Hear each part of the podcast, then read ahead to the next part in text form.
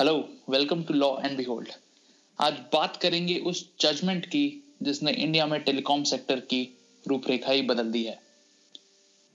हम सब किसी ना किसी तरह के क्वारंटीन में हैं और सबसे ज़्यादा यूज़ कर रहे हैं तो सिर्फ़ एक चीज़, वो है internet and the internet is part of the telecom network but what change in the telecom network that it is under so much pressure right now there is a huge judgment of the Supreme Court. And to discuss about the same, we have Ayush Jain. Ayush Jain works in a law firm in Delhi. Right now, he's in Jodhpur because people cannot enter Delhi. Delhi is under lockdown. Welcome, Ayush. Thank you, Gaurav. Uh, yes, very unfortunate times, but uh, as they say, the work must go on.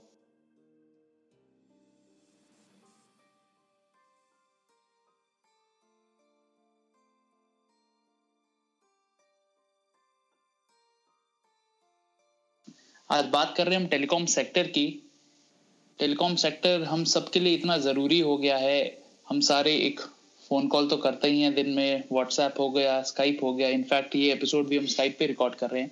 ये telecom sector India में शुरू कैसे हुआ? सी, गौरव initially जैसा कि आपको ध्यान होगा मार्केट में बहुत ज़्यादा प्लेयर्स नहीं थे।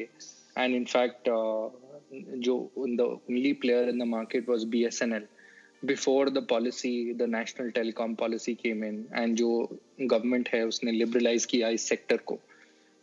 इवेंचुअली uh, uh, जैसा गवर्नमेंट ने जैसे जैसे अपनी पॉलिसीज़ ओपन करी जैसे जैसे ल्यूक्रेटिव बनाया और प्लेयर्स को एंटर करने के लिए उससे हमने देखा कि तीन चार नए नए प्लेयर्स बड़े प्लेयर्स जो एंटर हुए। एंड आज की डेट में इंटरेस्टिंगली अगर आप सब्सक्राइबर्स uh, का शेयर देखें तो बी एस एन एल तो का तो डाउनफॉल चल रहा है. And there are other players who overtaken the market in fact एक पर्टिकुलर प्लेयर ने तो अभी रिसेंटली अपनी एंट्री से पूरे मार्केट की डायनामिक्स ही बदल दी so that is what you know has happened in the last few decades right so हमने सरकारी एरा में शुरुआत की थी जहाँ पे सरकारी एंटिटीज जैसे V S N L B S N L M T N L type की बड़ी बड़ी कंपनियाँ थी. और धीरे धीरे इस मार्केट को लिबरलाइज किया गया प्राइवेट प्लेयर्स आए और उन्होंने इस मार्केट के डायनेमिक्स को चेंज कर दिया। जी बिल्कुल। तो आयुष ये जो टेलीकॉम सेक्टर की स्टोरी है अगर हम पूरे इंडिया की ग्रोथ स्टोरी से भी काफ़ी रिलेट कर सकते हैं कैसे 91 में लिबरलाइजेशन हुआ एंड उसके बाद उसके बेनिफिट्स जो इंडिया में आए तो उसमें से टेलीकॉम भी एक बहुत इंपॉर्टेंट सेक्टर रहा होगा। एब्सोल्युटली इनफैक्ट इनफैक्ट अगर आप ग्रोथ देखें टेलीकॉम सेक्टर की इंडिया में ऑफ़ कोर्स ये जो अभी एक मेस सा बना हुआ है, उसको अगर छोड़ दें तो इंडिया में अगर आप डेटा और कॉल की रेट्स देखें as compared to other much more developed nations even in the European even if you look at the European nations तो उसमें डेटा और कॉल की रेट्स इंडिया में बहुत ज़्यादा कम है और बहुत ज़्यादा कम्पेटिटिव है। तो मतलब आज की डेट में हम देख रहे हैं, अगर हम डेटा यूज़ कर पा रहे हैं without even caring for how much we spent पहले तो ये होता था, कुछ साल पहले तक मुझे याद है, एक एक आफ्टर स्पेसिफाइड लिमिट आप इतना जी बी यूज़ कर सकते हैं पर डे और उसके इतने चार्जेस है, जो इंटरनेट के रिचार्ज थे और जो प्लान्स थे, वो भी बहुत एक्सपेंसिव थे। बट आज की डेट में अफोर्डेबल हो गया है which is why you know all over India are people are able to use internet and make calls freely without even caring for how much they are talking और how much they are utilising right तो जब India में sector इतना बदल चुका है and telecom is based upon a natural resource which is spectrum तो जो ये स्पेक्ट्रम है, ये रेडियो वेव्स कह लें, इन्हें टेलीवेव्स कह लें, जो भी अंतरिक्ष में रेज हैं, जिसके थ्रू हम एक दूसरे को सैटेलाइट्स के थ्रू कनेक्ट हो रहे हैं, ये एक गवर्नमेंट प्रॉपर्टी है सॉवरन प्रॉपर्टी है, जिसे गवर्नमेंट शेयर करती है with private players for a fee so Ayush, मेरी अंडरस्टैंडिंग के हिसाब से जब शुरू में सरकारी प्लेयर्स थे या जब शुरू के कुछ प्राइवेट प्लेयर्स आए तो government was taking a fixed fee from them but after some time the dynamics changed. Can we trace this period? That's right in fact जब ये स्टार्ट हुआ था तो एक फिक्स्ड लाइसेंस फ़ी जैसा आपने बोला वो गवर्नमेंट लेती थी। लेकिन उसके बाद 1999 if I am not wrong जो नई टेलीकॉम पॉलिसी आई थी गवर्नमेंट uh, की उसमें एक्चुअली हुआ क्या था कि ये प्लेयर्स ने बोला कि जो ये फिक्स्ड लाइसेंस फ़ी है ये बहुत एक्सपेंसिव है। एंड देयरफॉर गवर्नमेंट ने बोला कि क्योंकि हमें आपको इंसेंटिवाइज करना है कि आप आ, अपना जो नेटवर्क है उसको एक्सपैंड करें और बेसिकली यूनिवर्सल रीच प्रोवाइड करें to even the remotest parts of the country इसलिए गवर्नमेंट ने बोला कि हम एक नया model we move from the fixed fee model to a licence fee model where जो लाइसेंस फ़ी होगी, वो एक परसेंटेज होगी आपके ग्रॉस रेवेन्यू का।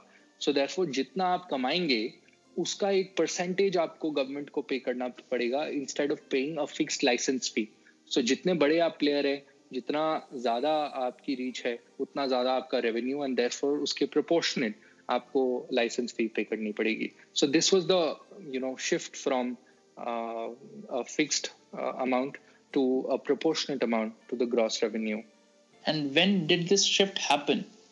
This happened in 1999 when the National Telecom Policy uh, came in.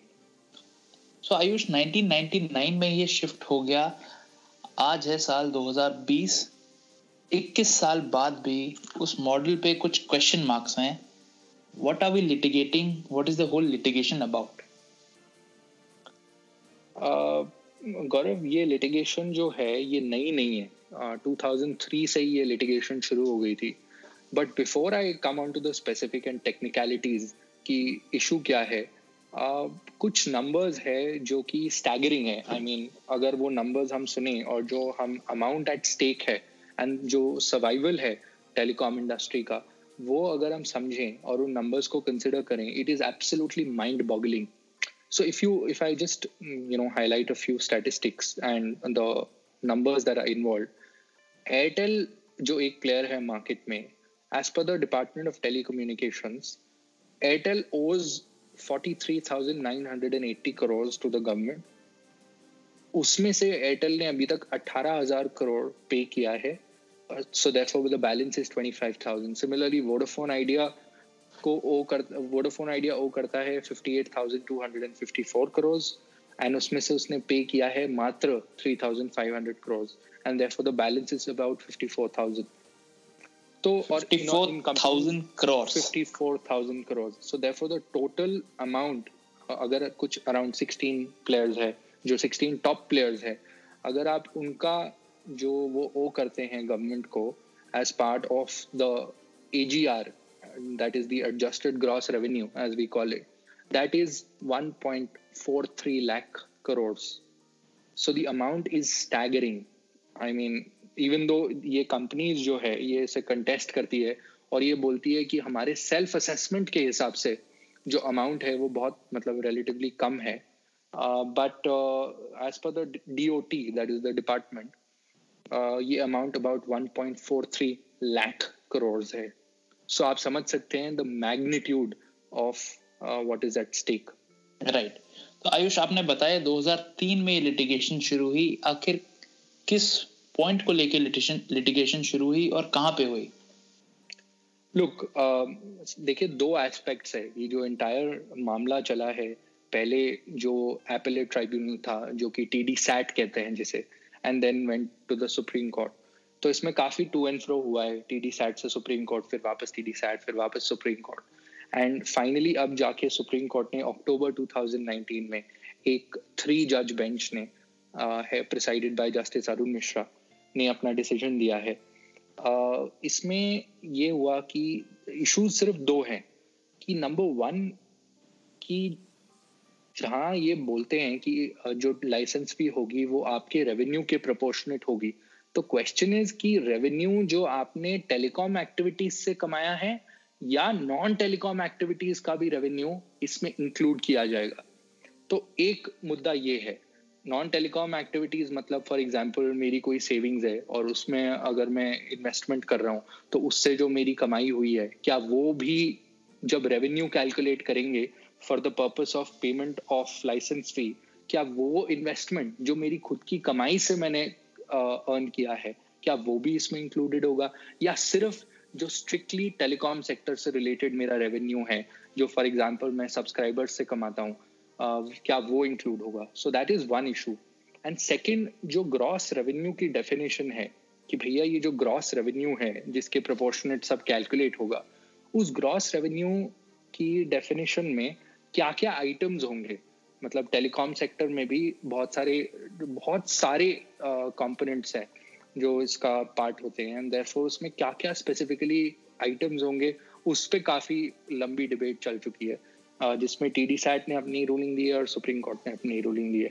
तो 2003 में जब गवर्नमेंट ने अपनी डिमांड रेज करी थी इन telecom service providers that is T S पे तो इन लोगों ने चैलेंज किया था टी डी सैट पे, जो कि टेलीकॉम एपलेट ट्राइब्यूनल है।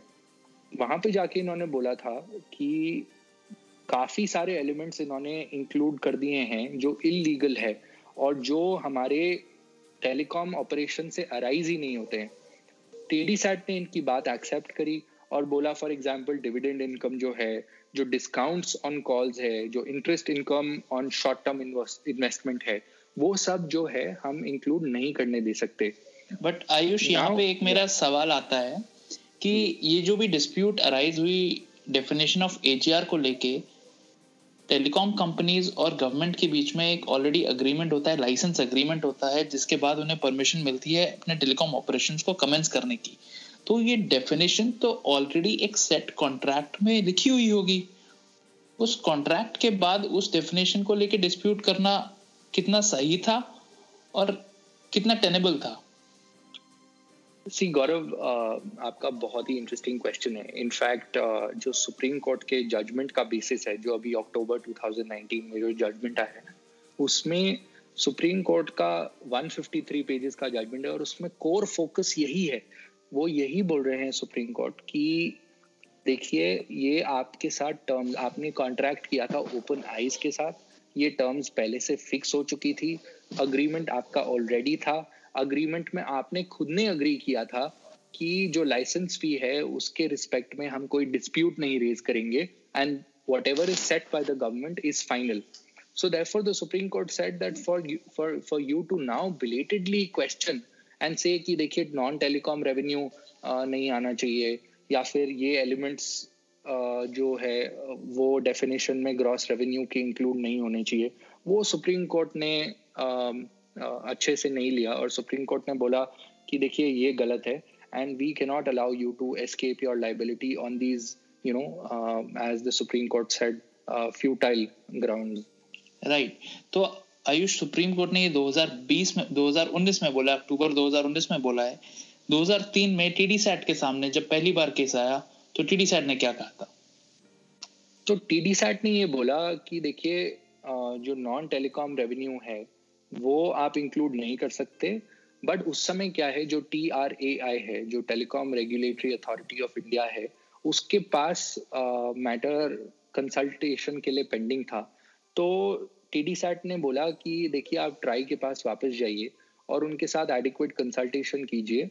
एंड uh, उसके बाद जो भी आपकी ग्रीवेंस होगी उसके बाद हम कंसिडर करेंगे। तो ट्राई की रिकमेंडेशन तब तक आई नहीं थी। ये ट्राई की रिकमेंडेशन लेकिन in the meantime T D SAT का ये ऑर्डर आ गया। तो जो गवर्नमेंट है, वो सुप्रीम कोर्ट चली गई against the T D SAT order but in the meantime क्या हुआ कि ट्राई की रिकमेंडेशन आ गई। तो सुप्रीम कोर्ट ने क्या है जो गवर्नमेंट की अपील थी, उसको डिसमिस किया और बोला कि देखिए ट्राई की रिकमेंडेशन आ गई है, आप उसको कंसिडर करिए। एंड देर आफ्टर हम आपको लिबर्टी देते हैं कि आपके जो भी कंटेंशन है including the fact you know जो भी आपके डिस्प्यूट्स है कंपनीज़ के साथ etcetera on the computation and inclusion of other elements वो आप जो है ट्राइब्यूनल के सामने एजिटेट कर सकते हैं बाद में।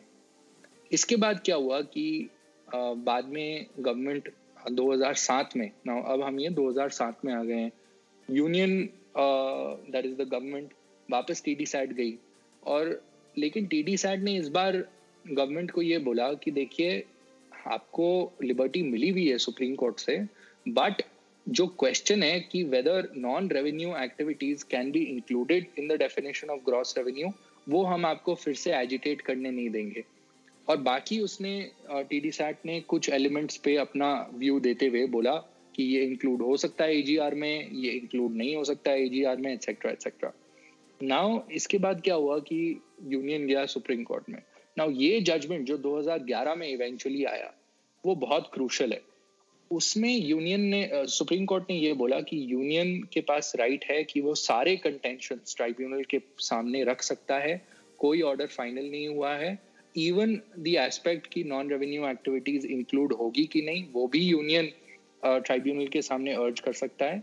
इम्पॉर्टेंटली सुप्रीम कोर्ट ने ये होल्ड किया कि जो ट्राइब्यूनल का ऑर्डर था जिसमें ट्राइब्यूनल ने ये बोला था कि देखिए जो रेवेन्यू आपने कमाया है नॉन टेलीकॉम एक्टिविटीज़ से वो इंक्लूड नहीं होगा।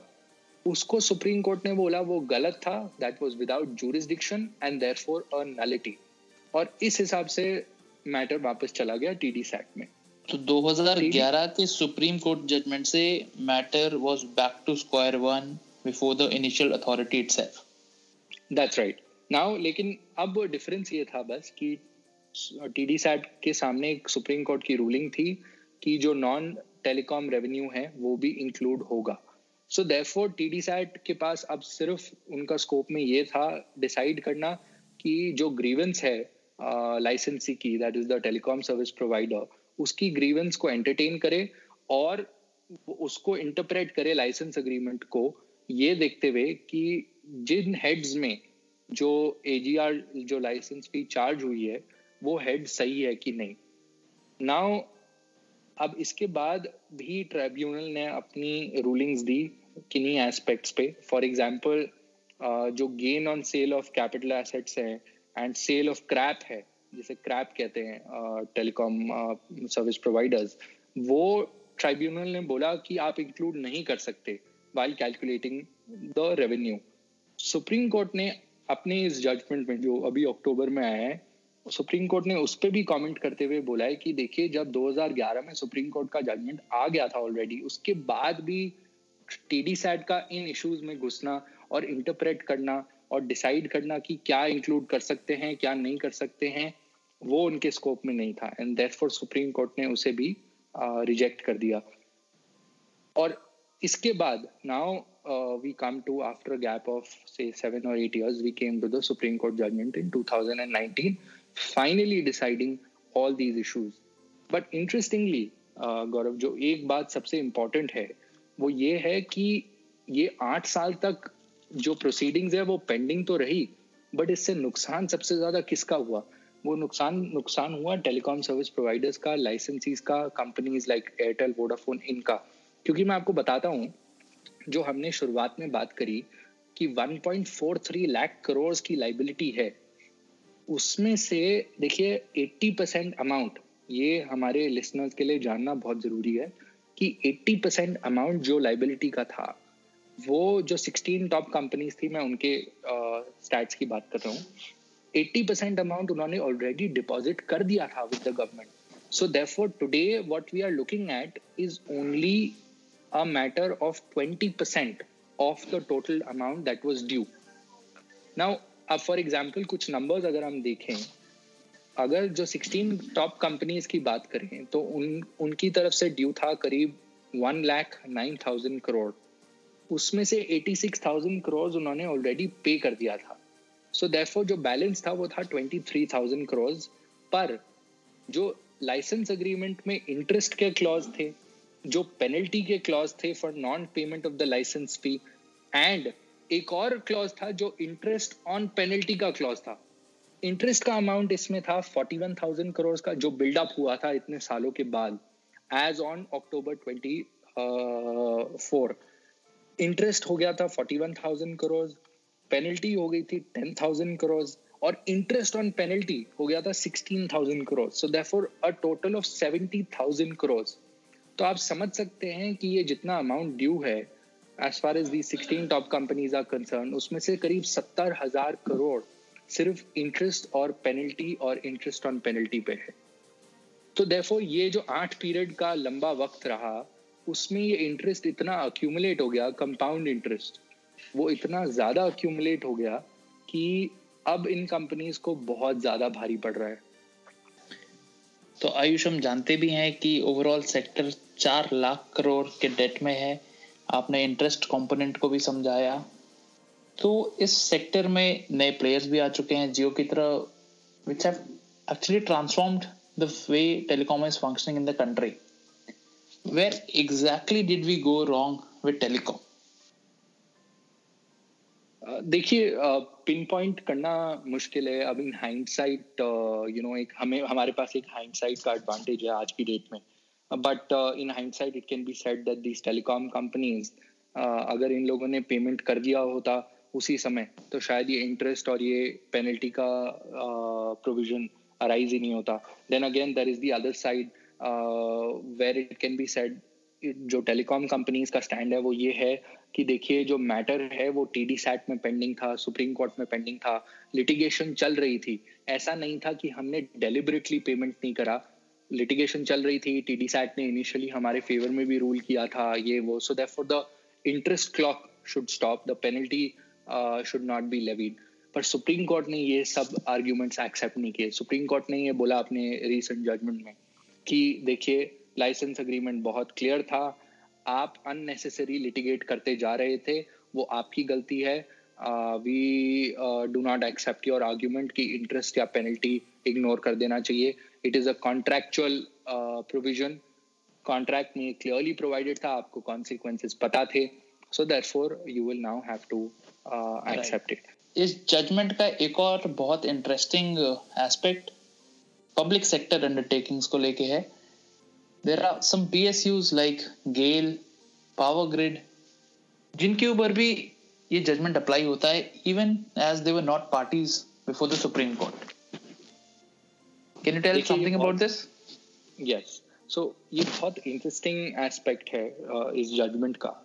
इनफैक्ट जो पी एस यूज़ है जैसे ऑयल इंडिया लिमिटेड जैसे Gas Authority of India Limited जैसे पावर ग्रिड इन कंपनीज़ की भी liability 2.65 lakh crores hai uh, in terms of the judgment. And now the question then arises naturally कि भैया oil India limited GAIL ये सब telecom companies नहीं है तो देयरफॉर इन, इनके ऊपर ये लाइबिलिटी कैसे आ गई which is a very natural question now क्या हुआ था, गौरव, कि जैसे ऑयल इंडिया के पास अपना एक नेशनल लॉन्ग डिस्टेंस सर्विस का एक लाइसेंस था गेल के पास भी एक प्रकार का लाइसेंस था पावर ग्रिड का के पास भी अपना एक लाइसेंस था।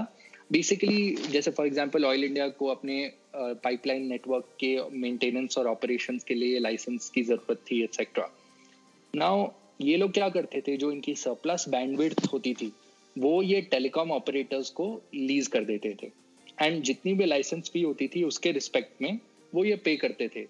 बट क्या हुआ कि ये जो 2.65 लाख करोड़ का अमाउंट इतना कैसे बढ़ गया, वो इसलिए था क्योंकि अमाउंट को, जो लाइबिलिटी का अमाउंट है, जो लाइसेंस फ़ी का अमाउंट है, उसको कैलकुलेट करते हुए in line with the Supreme Court ruling जब सुप्रीम कोर्ट ने ये बोला कि नॉन टेलीकॉम रेवेन्यू भी इंक्लूड करना है आपको ग्रॉस रेवेन्यू में तो इस वजह से इन कंपनीज़ का जो ऑयल एंड गैस का रेवेन्यू था, वो भी इंक्लूड हो गया for the purpose of calculating the licence fee तो इन कंपनीज़ का ऑब्वियसली जैसा कि हम जानते हैं ऑयल इंडिया गेल तो इन सब का जो रेवेन्यू है नॉन टेलीकॉम रेवेन्यू जो कोर इंडस्ट्री में ये लोग अपना डील करते हैं वो बहुत ज़्यादा है। तो देफोर ये अमाउंट बढ़ते बढ़ते बढ़ते 2.65 लाख करोड़ हो गया। बट इंटरेस्टिंगली रिसेंटली क्या हुआ है कि फेबररी में uh, एक सुप्रीम कोर्ट ने ऑर्डर पास किया है इन्हीं पी की एप्लीकेशन पे। Saying that these PSUs have the liberty to exercise their remedies before the appropriate forum, which in this case would be the telecom, uh, the appellate tribunal. Now, government ने लोकसभा में ये clarify किया है कि government ने इन PSUs को detach कर दिया है from the AGR ruling by the Supreme Court and because this PSU company is represented to the government saying that देखिए ये एजीआर जजमेंट हम पे अप्लाई नहीं होना चाहिए बिकॉज़ हमारा ये कोर सेक्टर नहीं है एक्सेट्रा एक्सेट्रा गवर्नमेंट ने इनकी रिप्रेजेंटेशन को कंसिडर किया and then finally Supreme Court में जब एप्लीकेशन फ़ाइल हुई तो सुप्रीम कोर्ट ने भी इनको लिबर्टी दे दी कि देखिए आपकी जो भी ग्रीवेंस है आप टी डी साइड जाके आप एजिटेट uh, कर सकते हैं so therefore I think what it looks like right now is that these PSU companies may not have to actually pay this sum of 2.65 lakh crores. Hopefully, they are hoping that they will get some relief from the government and from the TD set. But Ayush, as per Article 141 of the Constitution, the judgments of the Supreme Court are law of the land. They have to be followed by all the courts in India. Does the government have the power to interfere with the Supreme Court judgment? देखिए Gaurav again it's a very interesting question देखिए जहाँ तक इन PSUs की बात है मैं जैसा कि मैंने आपको बताया चौदह चौदह फरवरी को सुप्रीम कोर्ट ने खुद ने एक ऑर्डर पास किया है saying that these companies have the liberty to exercise their remedies before the appropriate forum. And what it looks like is that these PSUs will uh, approach the TDSAT seeking relief uh, on the basis of whatever you know justification that they have. So this is about the PSUs.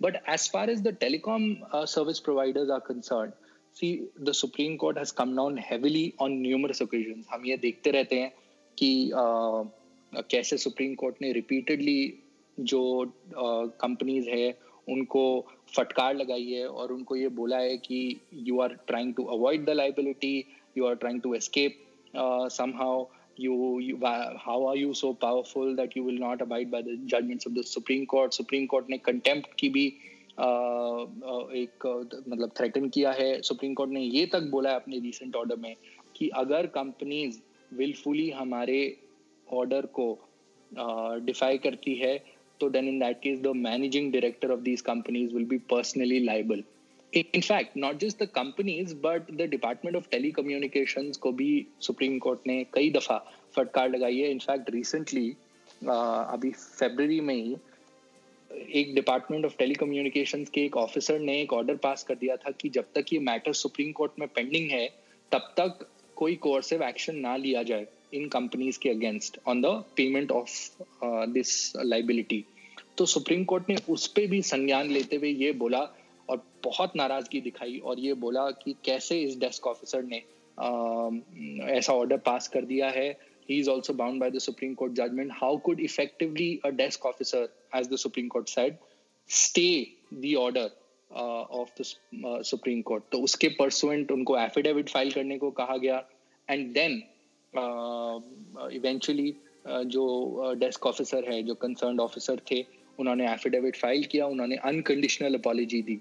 सो देफोर कोई भी wrath से बच नहीं पाया supreme court की। In fact अगर आप देखें इस मैटर में इन कंपनीज़ के लिए इंडिया के biggest lawyers right from Mister Fali Nariman perhaps one of the greatest lawyers this country is ever seen वो भी अपेयर हुए हैं, पर उससे भी कोई फ़र्क नहीं पड़ा। The Supreme Court has taken a very very stern stand and you know asking the companies to pay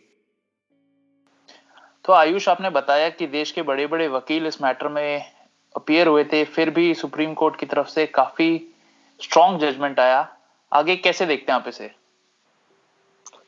देखिए अब गवर्नमेंट को कोई एक फॉर्म स्टेप लेने की ज़रूरत है in order to ensure that the telecom sector does not collapse in fact आप देख ही रहे होंगे, ऐसी खबर भी है कि कुछ companies are also looking at the possibility of a complete shutdown of their operations in India so therefore uh, the government has been considering a move has been regularly meeting the top executives of these companies.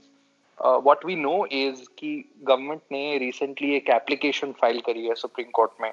I think this is obviously after due deliberations with all the stakeholders, requesting the Supreme Court to allow these companies to make payment of the liability in a staggered manner over a period of 20 years. So therefore, I think ये बहुत बड़ा relief होगा अगर Supreme Court इसे accept कर लेता है. And not just this, the government has also requested कि जो इंटरेस्ट की क्लॉक है उसे अक्टूबर 24 पे स्टॉप कर दिया जाए that is the date of the judgment and उसके बाद कोई इंटरेस्ट चार्ज ना हो even though these companies you know have the option of making payment over a period of 20 years in fact ऐसा भी कहा जा रहा है कि एट परसेंट पे कैप करना चाहती है गवर्नमेंट इंटरेस्ट को सो दैट उससे भी थोड़ी राहत मिलेगी। बट द क्वेश्चन इज़ कि क्या सुप्रीम कोर्ट इसे एक्सेप्ट करेगा?